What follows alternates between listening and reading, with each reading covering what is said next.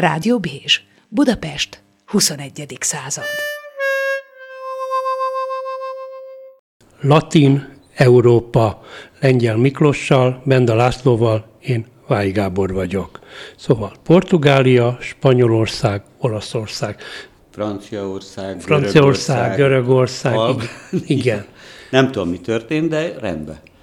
Szóval... De, igen, de hát azért mondjuk el, hogy ha már itt Benda kolléga csak így rendben, hogy legendás pályafutása Portugáliában kezdődött. Ja, Tehát a, a népes rajongói tábort azért erről érdemes tájékoztatni, így, hogy már azért, és nem tegnap igen. volt ez, hanem 74-ben, ha jól emlékszem, akkor volt a szegfűk forradalma, és akkor érkezett lelkes tudósítóként, és azzal is egy új nemzedéket képviselt, hogy viszonylag reális képet nyújtott az elgyötört hallgatóknak a portugál forradalomról, miután a magyar sajtó többsége még ezt a hagyományos szovjet vonalat vitte, hogy győzünk és mint halálig előre, az ő tudósításaiból és a hazai megszólalásaiból lehetett sejteni, hogy ez bizony egy, ahogy jól emlékszem, ilyesmiket mondott, hogy jó konszolidált vereség vár és ez be is következett, mert ugye hát a jaltai megállapodás az érvényben volt, tehát az amerikai amerikaiak és az oroszok között ugye volt egy olyan egyezmény, hogy ezek az országok, amelyek a nyugathoz tartoztak hagyományosan, azok megmaradnak, a nyugati szférába, és az oroszoknak itt nincs keresni valójuk, erre még Stalin elvtárs bólintott rá. És az oroszok nem így gondolták. Ennek következtében Portugáliába azért biztonság kedvére az amerikaiak oda küldték a CIA helyettes főnökét. Frank Carlucci, úgy hívták úgy, hogy, nagykövetnek. Úgyhogy, és akkor az az úri ember úgy elrendezte a dolgot, hogy a hadseregen belül a kommunista tisztek elég erősek voltak, de aztán egy pillanat alatt kiderült, hogy az Amerika barát tisztek még erősebbek, és és még érdekességként el lehet mondani, ha jól láttam, most halt meg az a portugál tábornok, aki az ejtőernyősei élén fontos szerepet játszott, ez a Otello Carvalho. Ja, Otello di Carvalho. Carvalho, ugye Otello tábornok, aki nyilván már száz évhez lehetett közel, hogyha ez Nem, a, nem, ő nagyon fiatal. 74-ben már, 74-ben már hőstetteket követett el, de minden esetre hát innen jöttünk, úgyhogy akkor átadom a szót bent a kollégának, Ajaj, hogy felid, után felid, felidézze legendás ifjúság igazságát. Ráadásul szerintem jó, jobb lesz majd később az aktualitások felé húzni a dolgot, de ez csak ugyan igaz, amit Lengyel Miki mondott, hogy hát első nagyon sokat jártam Portugáliába, hiszen ott megdőlt egy autokrata rendszer, és akkor nagyon finoman fogalmaztam ezt a Salazar Caetano féle diktatúrát, és csak ugyan a szovjetek abban bíztak, hogy itt a lehetőség arra, hogy ha már a kommunista párttal szorosan együttműködő katonatisztek, a Miki által is említett Óteludi Kárvájúval az élén megdöntöttek egy ilyen rezsimet, szegfűk forradalma, csak ugyanez volt a neve, akkor itt van remény arra, hogy a küszöbb mögébe tegyük a lábunkat, aztán később csalódás érte őket, de ezt nagyon jól megérezték a nyugatiak is, nem véletlen, hogy a CIA egyik góréját nevezték oda ki nagykövetnek, aki menten meg is próbált intézkedni, és fokozatosan az ingát mondjuk úgy, hogy közép felé visszalendítették, és azóta is több pártrendszerként működik. Ez a ultraortodox, valóban Moszkva hű kommunista párt, talán az idősebbek emlékeznek Álvaro Kunyál vezetésével, hitt abban, hogy, hogy itt csak ugyan egy érdemi szociális forradalmat lehet végrehajtani, de ezt a nyugati világ nem tűrte, hiszen tényleg Portugália nem csak a nyugati világ része volt, a NATO alapító tagja volt, nem törődtek akkor azzal, hogy ott egy fasisztoid rendszer van Salazar vezetésével évtizedeken keresztül, sőt, négy évtizeden keresztül, kicsit hasonlatos volt a helyzet másfelé, másfajta féldiktatúrákhoz vagy autokrata rendszerekhez, nevezetesen a Kádár érára gondolok. Tehát nem volt igazi fasizmus, ilyen szindikalista, nagyon zűrös, vegyes fölvágott volt, de, de ultrakonzervatív rezsim volt, amit megdöntöttek, és aztán az inga visszalengett, beálltak egy ilyen több pártrendszerű piacgazdasággá, valós piacgazdasággá, előttünk jócskán Spanyolországgal és valamelyik skandináv országgal együtt tagjai lettek az Európai Uniónak, érdekes módon nagyon sok tapasztalatot vonhattunk volna le belőle, hiszen jó ismerőse majd, hogy nem barátomnak mondhatnám, egy Antonio Barreto nevű szocialista politikus, hát az ott a szociáldemokráciát jelenti, miközben van szociáldemokrata párt, de az egy jobb középirányzatú, ebből került ki Barroso, a későbbi Európai Uniós elnök. Ő maga mondta, hogy valóban a csatlakozás után nagyon komoly pénzeket kaptak Brüsszeltől, nagyon komoly infrastruktúrát építettek belőle, tényleg zseniális úthálózattal, de meglehetősen sok hibát követtek el a pénzek felhasználásában. Na most azt hiszem, hogy ebből lehetett volna akár a Magyarországra nézvést, vagy másokra, akik később csatlakoztak az Európai Unióhoz, következtetéseket levonni. Hát én Pedro Suárez-sel találkoztam, a legendás szocialista miniszterelnökkel, aki már úgy járt Strasbourgban a 70-es évek közepén, hogy inkasszálni akart azokra a pénzekre utalt, amit itt Benda kolléga mondott, hogy meg is kaptak, Kerek Perec megfogalmazta ott a publikumnak az Európa Tanácsban, hogy fiúk, lányok, legyőztük a kommunistákat, adjatok pénzt. Ez volt a nyers mondata, amivel végül is, hát a helyiek mondták, hogy hát nagyon persze, nagyon örülünk ennek, de nem mi döntünk a pénzekről, azért bízzá bennünk, mindent meg fogtok kapni. És azért utaljunk vissza a jaltai megállapodásra, az oroszokra és az amerikaiakra, őket legyünk őszinték, nem nagyon érdekelte, hogy mi lesz Portugália népével, vagy akár Spanyolország, vagy más országok népével, a kikötők voltak igazán fontosak, mind az amerikaiaknak, mind az oroszoknak. Tehát az amerikaiaknak azt, hogy Amerikai, a földközi, az Azori a földközi, a földközi tenger e, térségében, és aztán, hogy Portugál esetében ezek az atlanti-óceáni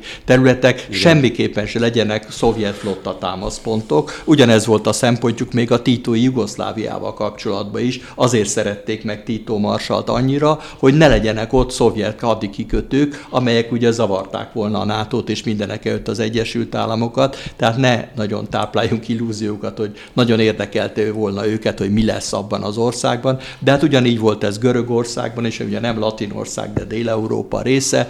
Ott volt az, hogy hát polgárháború zajlott, ahol a baloldal előnyösebb helyzetben volt, mert Már a második világháború, második után. világháború után, mert hogy például a baloldal hőse az is nem régen halt meg, Manolis Glezos, aki letépte a horogkeresztes zászlót az Akropoliszról, sokkal jelentősebb szerepet töltött be az antifasiszta harcban, mint a jobb oldal. Ennek következtében nyerésre álltak, de hát Stalin elvtársat emlékeztették arra az amerikaiak és az angolok, hogy megállapodtunk, hogy Görögország a miénk és ennek következtében szépen a partizánok kivonultak, és még minket is tanított a közgazdaság egyetemen egy eh, jeles, eh, jeles eh, partizán vezér, aki Janinában, Észak-Görögországban mondta is a nevét, hogy milyen parancsnoknak hívták, hát volt ilyen partizán hős neve, tehát ott vezényelte a partizán harcot, de végül is hát vissza kellett vonulniuk, bár fölényben voltak, mert a megállapodás az megvolt, és lényegében ezzel Görögországot Stalin marsal átadta a nyugatiaknak. Hiszen már ott cetlit váltottak korábban churchill ahol az aránypárokat fölállították, hogy a különböző kelet-európai országokban, az ütköző zónában kinek mekkora befolyást lehet szert, befolyásra lehet szert tenni. Stalin egy kicsit mohóbbnak bizonyult volna Görögországban, és ezt fékezték meg azzal, hogy a, az az arányítás az billenjen a nyugat javára.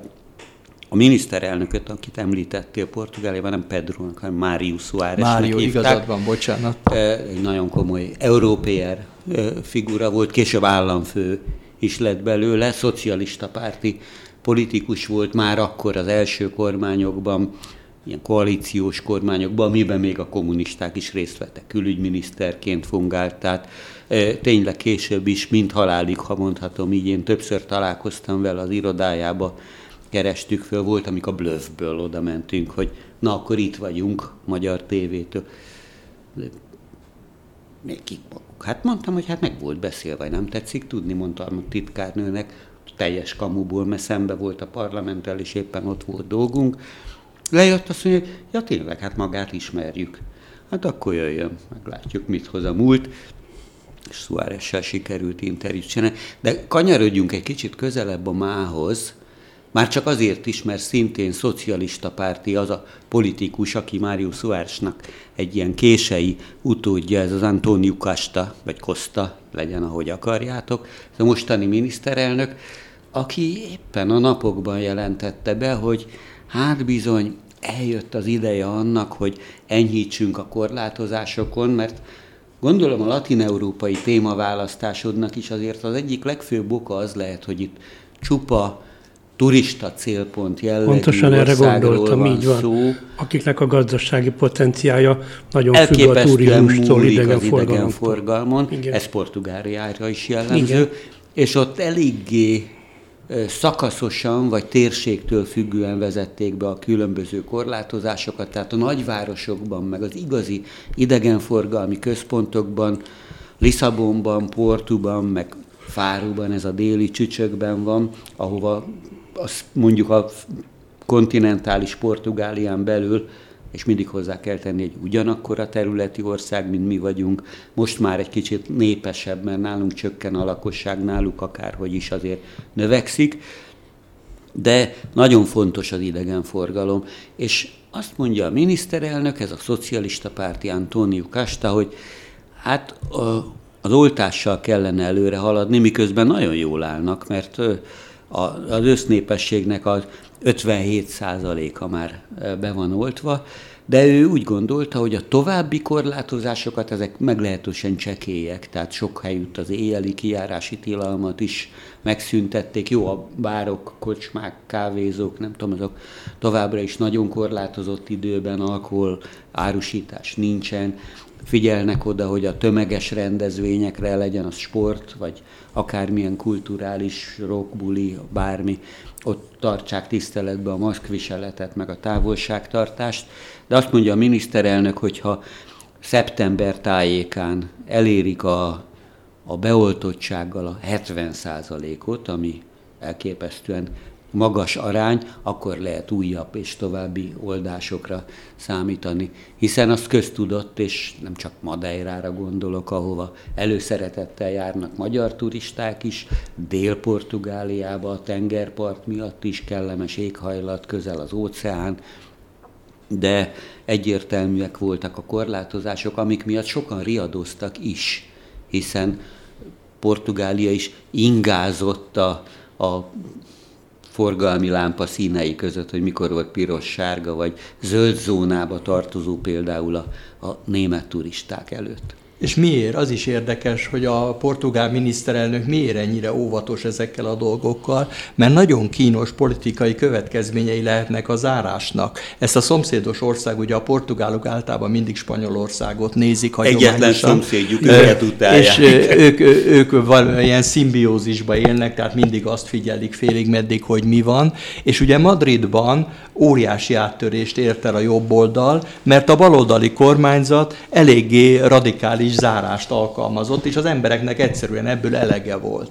És így a jobb oldal ki tudta ezt használni a választásokon is, és ettől tart valószínűleg a portugál vezetés és sok más ország kormánya, hogy van egy lélektani fáradtság ezekben az nagyon, országokban nagyon a, vírus, a vírus után, és akkor mozgalmak, mozgalmak indulnak, mert például Spanyolországban az a szabály, vagy legalábbis nagyon sokáig az volt érvényben, hogy minden tartomány bezárja a saját polgárait, tehát mi például, mint külföldiek nyaralhatunk Ibizán, de egy spanyol, aki nem ibizai polgár, annak nincs ehhez joga, ha nem a tartomány lakója. Na most ez ugye nagyon nehezen megmagyarázható, még akkor is, hogyha orvosilag, egészségügyileg ez teljesen indokolható. Más oldalról viszont, hát akkor ott a lefényképeztek részegen randalírozó francia és német fiatalokat, na nekik lehet, miközben még oltásuk sincs, hiszen ilyen tinédzserek, nekünk pedig, akik szép szabályos spanyolok vagyunk, otthon kell kuksolnunk. Tehát, hogy lényegében ennek politikailag is nagyon komoly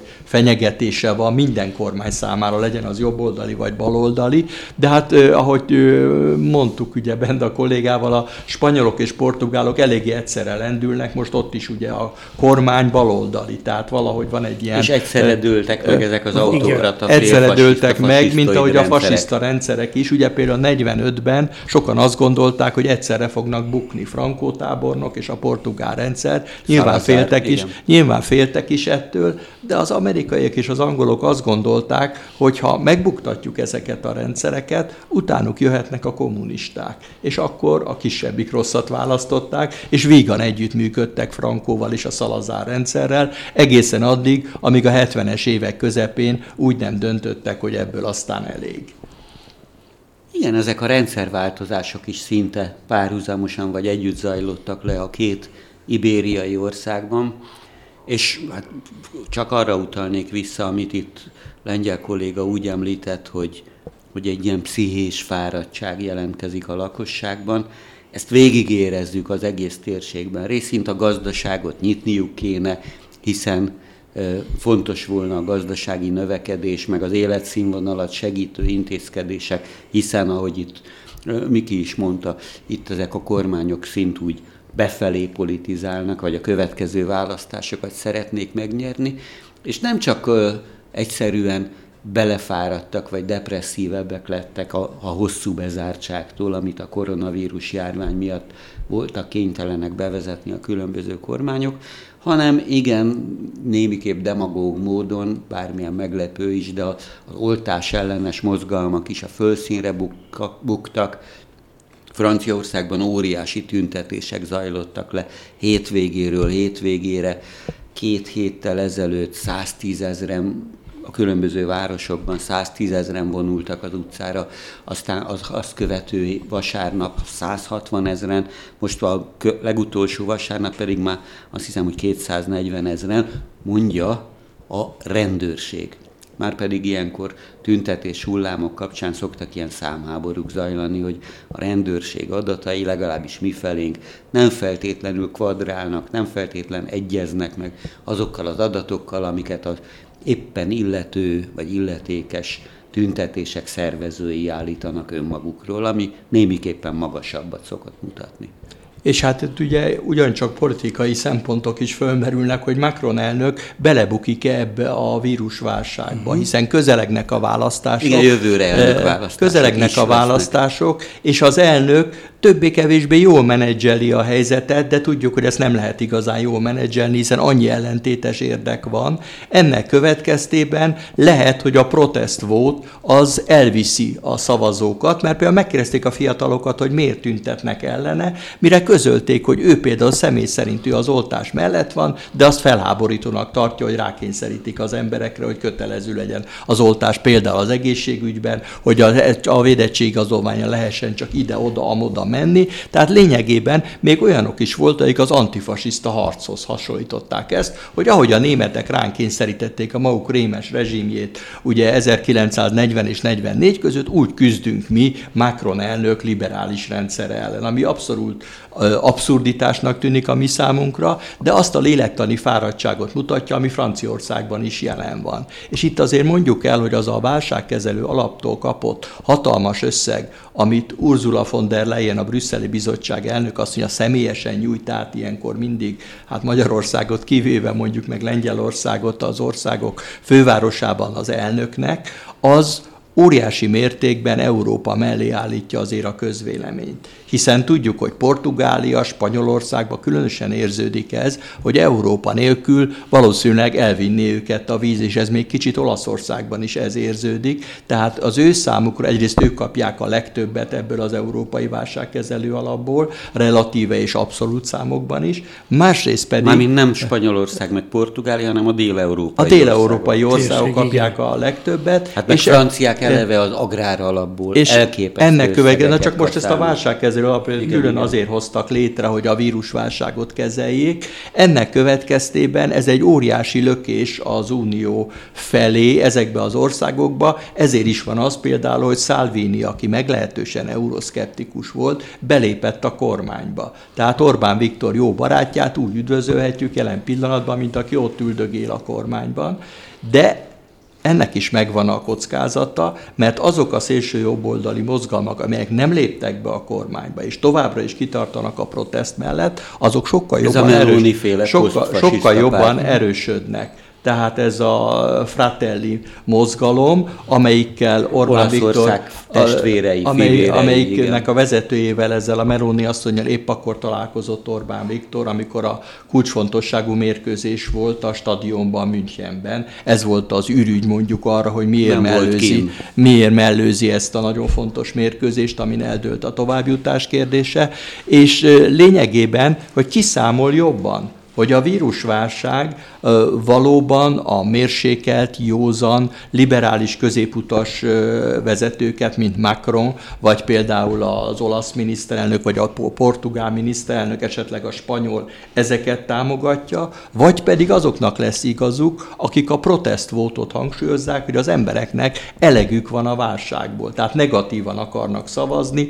haragszanak arra az államra, amelyik akármennyire is jól kezelte a válságot, mégiscsak egy válsághelyzetbe volt kénytelen őket különböző korlátozásokkal hát egyrészt sújtani, másrészt pedig hát a gazdasági élet leállt egy csomó helyen, hát különösen az imént említett országban az idegenforgalomból éltek az emberek. Tehát lényegében Spanyolország nagy része, Olaszország nagy része a turizmusból élt, és hát a vírusválság idején pedig halt. Jó, csak annyiban általánosítsunk, abból kiindulva, amit Lengyel Miki mondott, hogy jövőre választások lesznek. Macronnak nagyon nagy a tétje. Nem véletlen, hogy, hogy pumpálják azokat az információkat, hogy Macronból lehetne az Európai Unió legközelebbi vizionárius vezetője, hiszen két dolog is a kezére játszott. Az egyik az, hogy Angela Merkel, már pedig ott szeptemberben lesznek parlamenti választások, és Angela Merkel bejelentette, hogy köszöni szépen ennyi volt, hogy aztán a pártján belül még királycsinálóként vagy a háttérből tudod, a hátsó ülésről vezetni Ezt tovább múlt, az múlt autót. jól megbeszéltük, igen, részletesen, igen. igen. Ez még rejtély, de a másik ilyen tényező, Merkel asszony, aki Európa meghatározó politikusa volt, akárhonnan nézik, vagy mondták ezt a német-francia tandemet, mint a második világháború utáni megbékélés példája, és milyen szépen együttműködött ez a két vezető. Meglátjuk, hogy a következő német kancellárral ez mennyire sikerülhet. És a másik fontos tényező, ez pedig a Brexit volt. Tehát kilépett a harmadik igazán fajsúlyos, komoly hatalom az Európai Unióból, hogy hogy, miképp arról gondolom még fogtok, vagy fogunk beszélgetni, de, és ráadásul tényleg a franciák ebben mondjuk úgy, hogy látnokok voltak, Charles de Gaulle tábornok, aki nagyon hosszú ideig vétózott, vagy fékezte azt, hogy egyáltalán a britek csatlakozhassanak. Ő eléggé jól láthatta, hiszen második világháború alatt is brit emigrációból szervezte az ellenállást, hogy ezek a britek azért nem teljesen igaz, szív, igaz hittel, szívvel tekintenek a csatornán túli világra, hát számunkra így jelenik meg Európa. Sokáig fékezte is ezt, és sejtetni engedte, hogy hát azért ezek a britek nem biztos, hogy mindörökkön örökké az Európai Unióhoz fognak szorosan tartozni, és ez bizonyosodott be a közelmúltban. Mondjad, Miki. Egy kis zene előtt még akkor annyit, amit ugye De Gaulle tábornok említett, hogy a britek olyan csatahajó, amelyeket az amerikaiak itt horgonyoztak le Európa partjainál, tehát nem szabad megbízni bennük, és ugye jóval a halála után ez ki is derült, de én szerintem, és itt visszakanyarodhatunk majd Dél-Európához, hogy itt az igazi problémája az Európai Uniónak a centrum és a periféria viszonya, tehát az, hogy a központi országok, mint Németország nagyon is jól profitáltak az elmúlt évtizedekből, de a periféria országai, és hát persze mi is ide tartozunk, de most Dél-Európáról beszélünk, távolról sem. Tehát ilyen értelemben lemaradás van, és a szakadék. Na de a még fejlett, nagyobb volt a szakadék A fejlettek korábban. és a fejlődő között nem csökkent igazán. És ez még országon belül is igaz. Olaszországról ugye még keveset beszéltünk, de a Mezzogiorno, a dél, annak a leszakadása Észak-Olaszországhoz inkább nőtt, mint csökkent az Európai Uniós időkben. Latin Európáról beszélgetünk itt a Rádió Bézs Amazonajában, Lengyel Miklossal, Benda Lászlóval, én Vályi Gábor vagyok. Hát amíg azt mondjuk, hogy Portugália és Spanyolország hát ha nem is kizárólag, de nagyon az idegenforgalom a turizmusra épít. Olaszország is, de Olaszországnak azért az ipara is jelentős, tehát azon, hogy Európában... Már hol van? Hát igen. Na, na de azért, tehát azért az olasz gazdasági potenciál... Az észak, Észak-Olaszországra összpontosul. Tehát, tehát az is része. Tehát, és e- egyébként csak ugyan, ahogy a Mezzogiorno-ról beszélt lengyel kolléga az imént, bár csak nagyon futólag, elképesztően nagy a szakadék, és nagyon le is nézik a, a délieket, a sötétebb bőrűeket, de már Nápolytól dél felé. Igen. És általában vannak ilyen elcsépelt, de kicsit rossz ízű poénok, például Szicília kapcsán, hogy hát Garibaldinak nem Olaszországot sikerült egyesítenie, hanem Afrikát ketté szakítania, mert az már tényleg a harmadik világ. Én voltam Palermóban ilyen nemzetközi zsűrizni, nemzetközi tévéfesztiválon, nagyon-nagyon színes, hogy és akkor megpróbáltam diszkréten fogalmazni. Mivel megkérdeztem Palermóban, hogy tulajdonképpen hogy is van ez a maffia, amelyik annyira beépült ebbe a rendszerbe, az honnan ered? És erre mondták, arab őseink vannak. Ne csodálkozzunk, és tényleg az arabok valamikor már elfejtettem, hogy melyik században megszállták egy rövid időre Szicíliát, és elég jelentős keveredés volt, és ez a végtelen mondjuk brutalitás, ők ezzel indokolták, brutalitás és a véres leszámolások, a családi klánoknak, ez, amit mondjuk mi a Keresztapa című filmből ismerünk, ezt ők ott a arab ősökkel magyarázták. De hát ők is előadták azt, amire Benda kolléga utalt, hogy rendkívül vegyes a lakosság, mert már a római birodalomtól kezdve ugye mindenki igyekezett meghódítani egy-egy darabot, ne felejtsük el, például az aténi demokrácia vége is Szicíliában következett be, mert az aténi fiatalokat oda csábította egy ilyen eléggé populistának tekinthető vezér Alkibiádész, aki a maga részére azért nem ment a helyszínre, hogy hősi halált halljon, és ott ö, egy zsarnok, aki nem tudott írni, olvasni, becsalogatta ezt a csapatot egy olyan ö, szakadékszerű, egy hegyvidéki részre, ahol körülzárták őket, és nem volt víz Úgyhogy a nagy hősök, akik remekül ki voltak képezve a háborúra, és hát nyilván nagy tudású emberek voltak, filozófusok legjava képezte őket, azok ott szomja haltak bánatosan, és ezzel az aténi demokráciának is többé-kevésbé vége lett. Tehát ezért mondom, hogy Szicília ennyiben a birodalmak temetőjének is tekinthető, vagy például a Don kifejezés is ugye azzal a Palermóban, hogy azt mondják, hogy a spanyolok megszálltak minket, és akkor ugye Don volt a, hát a hivatalos megszólítás, mint a Don Quixote, Conte esetében azóta hívják Donnak a maffia főnököket. De hát ez csak két anekdotikus elem, a, vagy három elem a dicső vagy dicstelen szicíliai múltból, ami viszont igazán szomorú, hogyha Palermóba körülnézünk, kicsit kijebb a városban, akkor ott hát évszázados elmaradottságot találunk még ma is. Tehát ott a dinamikus fejlődés, amiben reménykedtek az uniós belépés során, az egyáltalán nem következett be. Tehát a maffia uralmát azzal is magyarázták, egyrészt, hogy a maffia megtanulta az európai pénzek lenyúlásának technikáját. Ebben nem is ők a legjobbak, hanem a Dragéta, amelyik már a olasz csizma végén Kalábriában, Kalábriában van, de azért a szicíliaiakat se kell félteni. Tehát egyrészt lenyúlják az unió uniós pénzeket, másrészt pedig konzerválják a hagyományos gazdasági rendszert, amiben nem akarják beengedni a modern technikát, nem akarják ezt beengedni, mert a hagyományos rendszer maximális hasznot hajt számukra, viszont így nem nagyon változik semmi.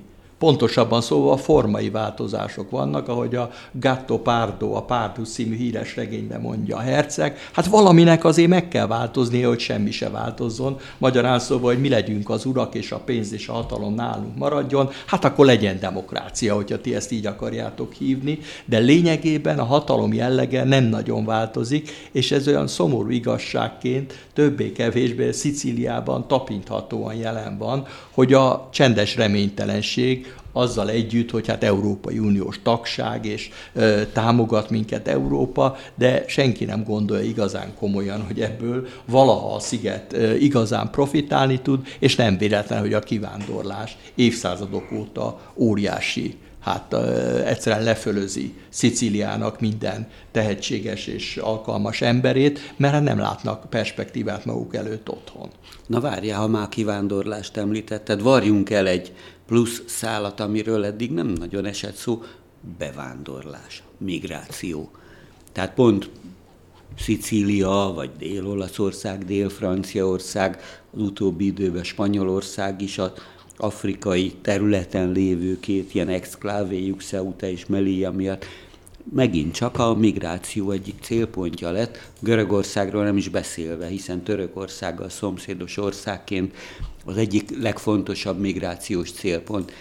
Nem véletlen, hogy azok az európai központi újjáépítési, fejlesztési, stb. stb. alapok, azok pont a, a migrációs válság okozta problémák megoldására szolgálnak. Márpedig Olaszország szemben földrajzilag értem, értem ezt, szemben Líbiával, ami egy ilyen polgárháborús fekete lyuk a mai Afrika térképén, sőt a világ térképén is, ahonnan rengetegen jönnek át, mondhatnám, fekete piac, mármint hogy feketék, tehát a nyugat, dél-nyugat-afrikából Európába törekvő feketék számára is egy, egy olyan tranzit lehetőség, ahonnan esetleg bebocsáttatást nyernek az általuk édeninek gondolt Európába. És egyébként, ha már Salvini-t emlegetted, akkor pont ő volt az, aki nagyon radikálisan megpróbált gátat vetni annak, hogy ez a bevándorlás bármiképp folytatódhassék, kevéssé demokratikus eszközökkel, ezt azért menten hozzá kell tennem, de ez továbbra is viták tárgya, hogy hogy lehet megfékezni. Persze, a forrásvidéken, Afrikába kellene olyan gazdasági fejlesztési segélyeket adni, nem tudom, a különböző katonai frontokra, katonai támogatást, Száhelővezetbe, Maliba, Nigerbe, nem tudom hova. Magyarok is nem egy ilyen akcióba részt vettek, vagy részt vesznek de hát ez kilátástalan. Hát ez, erről könnyebb beszélni, mint megvalósítani. Így van. És hát azért vannak erre kísérletek, csak ez nem nagyon kerül a sajtó érdeklődésének előterébe. Például ugye a baloldali kormány azzal kísérletezett, nem is eredménytelenül, hogy megállapodott Hol? Líbiával. Igen. Líbiával megállapodott a belügyminiszter, és hát mondta is, hogy ezek is, hogy mennyire maffia jellegű dolgok, ott is egy ilyen maffia csapattal állapodott meg, mert Líbiának ugye kormánya tulajdonképpen nincsen, mi vagy talán több is van, és amikor közöltem, hogy én Kalábriából jöttem, mondta a belügyminiszter, ahol azért tudják, hogy mit jelent a, a vérszerződés, mert a vérükkel kell megpecsételni a szerződést, akkor azt mondta az arab partner, na jó, rendben van. És mire kötöttek, hogy az olaszok adnak egy csomó pénzt Líbiának, vagy legalábbis annak a maffiának, amelyik ott azt a partvidéket ellenőrzi, ahol a migránsok keresztül jöhetnek, de viszont, hogy milyen módszerekkel tartják azokat vissza, azt jobb nem firtatni. És megírták az újságok, hogy Kadafi idejében elevenen megnyúzták azokat az emberkereskedőket a főtéren, hogy hát rádöbbentsék a polgártársakat, hogy a foglalkozásnak ez a műfaja nem kifejezetten garantált az állam szempontjából ennek a tolerálása. Tehát ezt a, most, hogy ez van-e ilyen, de hát rendszeresen van, hogy például rabszolgatáborokba terelik ezeket a szerencsétlen migránsokat, és ő ott mit csinálnak és mit nem, azt jobb nem firtatni, de ilyen áron lehet megállítani a tömeges migrációt, amit legyünk őszinték, mindenki meg akar állítani. És ami még érdekes ilyen szempontból, az olasz lapok azt is megírják, hogy azért Olaszországnak szüksége van migránsokra. Százezer fővel csökkent tavaly a lakosság, mert egyszerűen az olasz családokban nincs elég gyerek. Tehát a létszám egyrészt van kivándorlás viszont, másrészt pedig nem születnek otthon gyerekek. Harmadrészt pedig a migránsok, akik idény munkát végeznek, a migránsok ugye ne, nem érkeznek. Nehezebben a vírus zárás miatt nehezebben érkeznek meg Olaszországba, ergo csökken a lakosság. És aztán van rengeteg olyan munkakör, amelyet migránsok látnak csak el. Hát ha valaki elmegy például egy szállodába, Rómába, Nápolyba vagy másút, hát nagyon kevés igazi olaszszal találkozik, tele vannak bevándorlókkal, nem is mindig afrikai, hanem nagyon sokszor, mit tudom én, kínai vagy tai szobaasszonyok vannak ott. Tehát lényegében az olasz lakosság jelentős része nem vállalja ezeket az alantasnak tekintett munkákat, amiket viszont az idegenforgalomban el kéne végezni.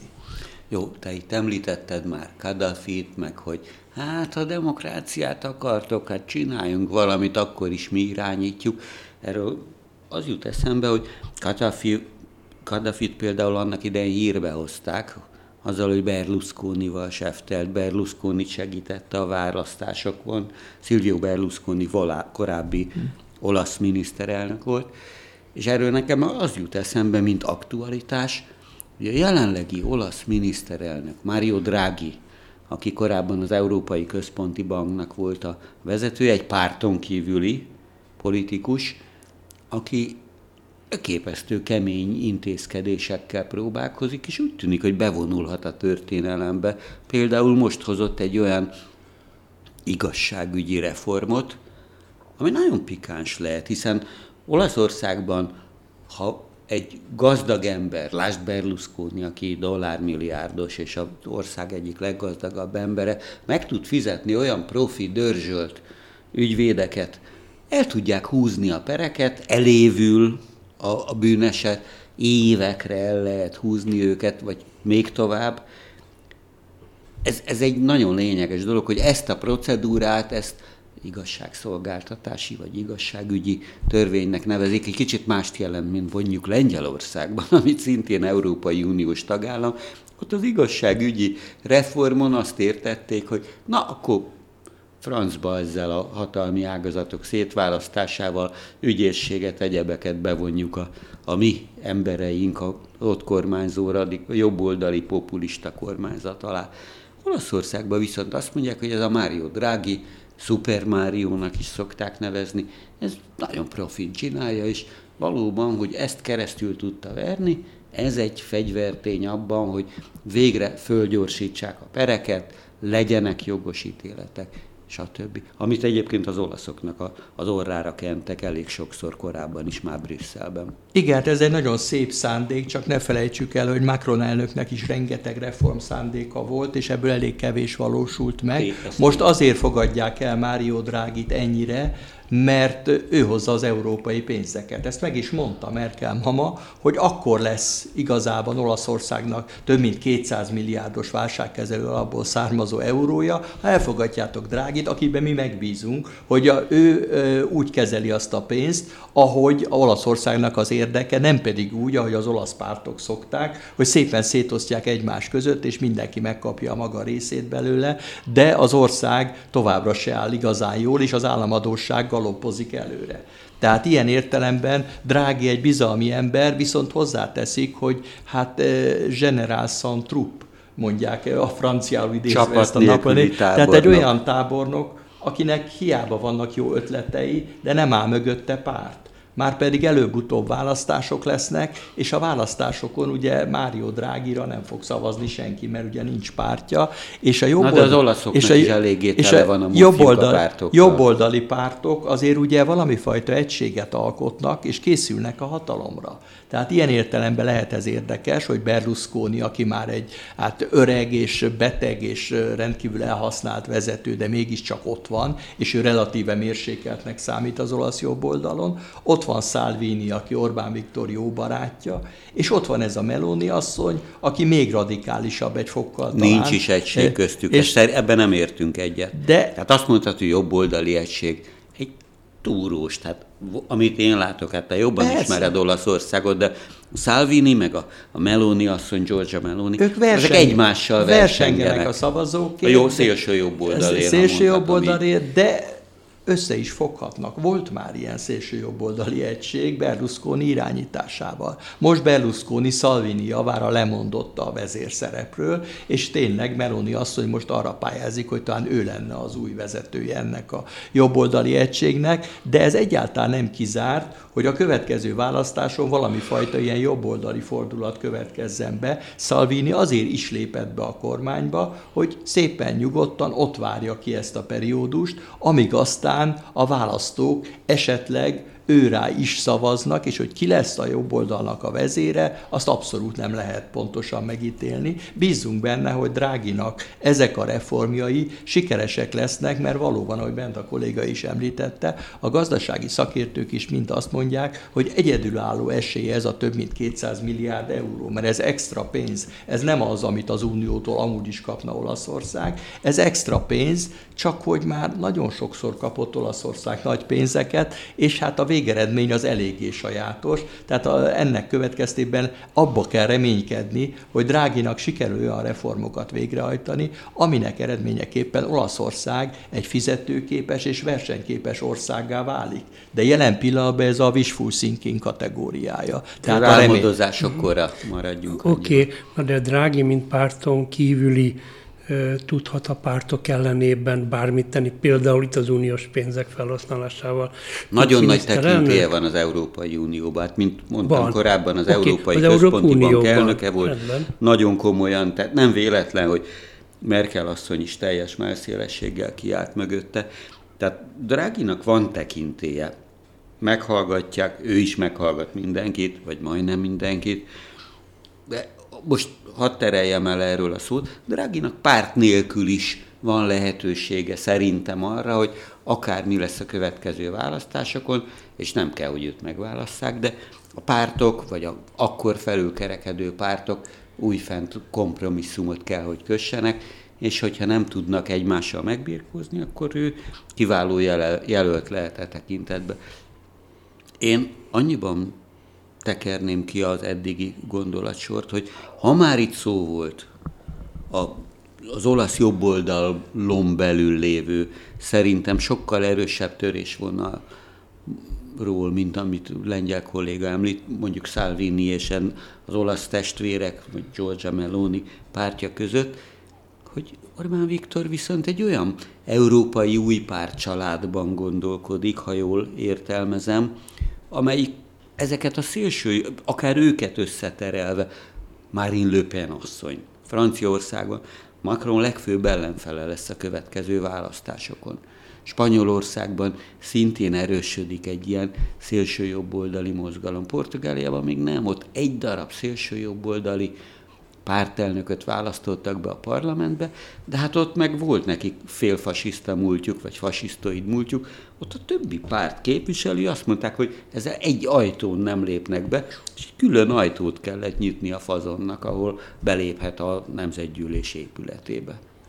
Hát azért ehhez azt tegyük hozzá, hogy ki mit beszél és ki mit csinál, az ezekben a déli országokban, ahol évezredes hagyományok vannak, nagyon-nagyon hát vegyes képet. Nem úgy, csak a déli hiszen, Mert hogy Salvini vagy mások minden hája megkent, nagyon ravasz politikusok, tehát már nagyon sok mindent láttak, és még látni is fognak, és mindenkivel kötnek kompromisszumot, és mindenki ellen is föllépnek, hogyha ez éppen pillanatnyi érdeküket mutatja, tehát azt gondolom, hogy komolyan venni őket ilyen szempontból, hogy mit nyilatkoznak, akár itt Budapesten Orbán Viktor társaságában, akár otthon, az nagyon erősen kérdéses, mert pillanatonként változtatják a nézetüket. Salvini egy óriási ilyen bejáró programot permanensen úton van Itáliában, még a vírusszabályokat sem mindig tartja be, és hát ennek következtében nem is tudása minden városba körülnéz, mint rutinos vezér, meg hogy mit is illik, illik kell ott mondani, és körülbelül azt mondja, amire ott vevők az emberek, de egyáltalán nem biztos, hogyha tényleg hatalomra kerül, ott azt fogja megvalósítani. Ennek is már évtizedes, évszázados hagyománya van Itáliában, hogy a deklarált célok és a valóság eléggé eltérnek egymástól, csak a végeredmény szomorú. Az, hogy Olaszország a fizetésképtelenség határán van, hát Merkel kancellár azzal tudta elfogadtatni a németekkel ezt a válságkezelő alapot, ami ugye azt jelenti, hogy közösen vállalják a felelősséget az adósságért, hogyha nem csináljuk ezt, akkor Olaszország csődbe megy.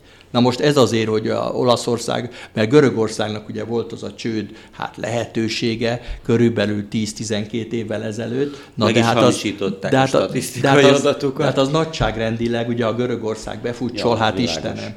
De Olaszország, mint az Uniónak most ugye a harmadik legerősebb országa, 60 milliós lakosságával, hát az egy óriási csapás az euróra, ami ugye közös pénz, és egy euróba, ahol a egyik legfontosabb tagország csődöt kénytelen jelenteni, hát hát az abszolút katasztrófa a többi tagállamnak is.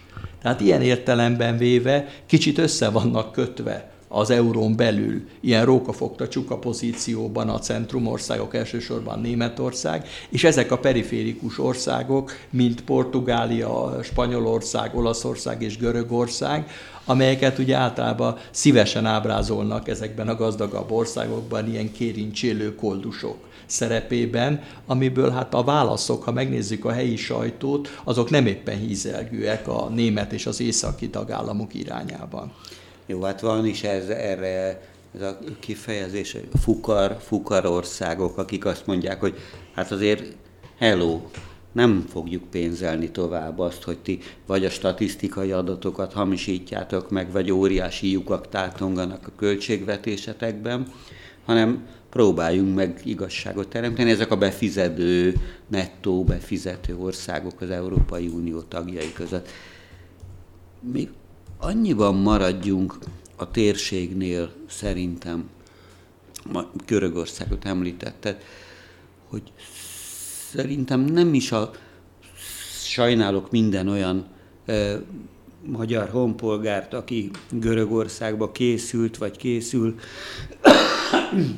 és a járvány miatt kétszer-háromszor is meggondolja, vagy netán meghiúsult az utazása.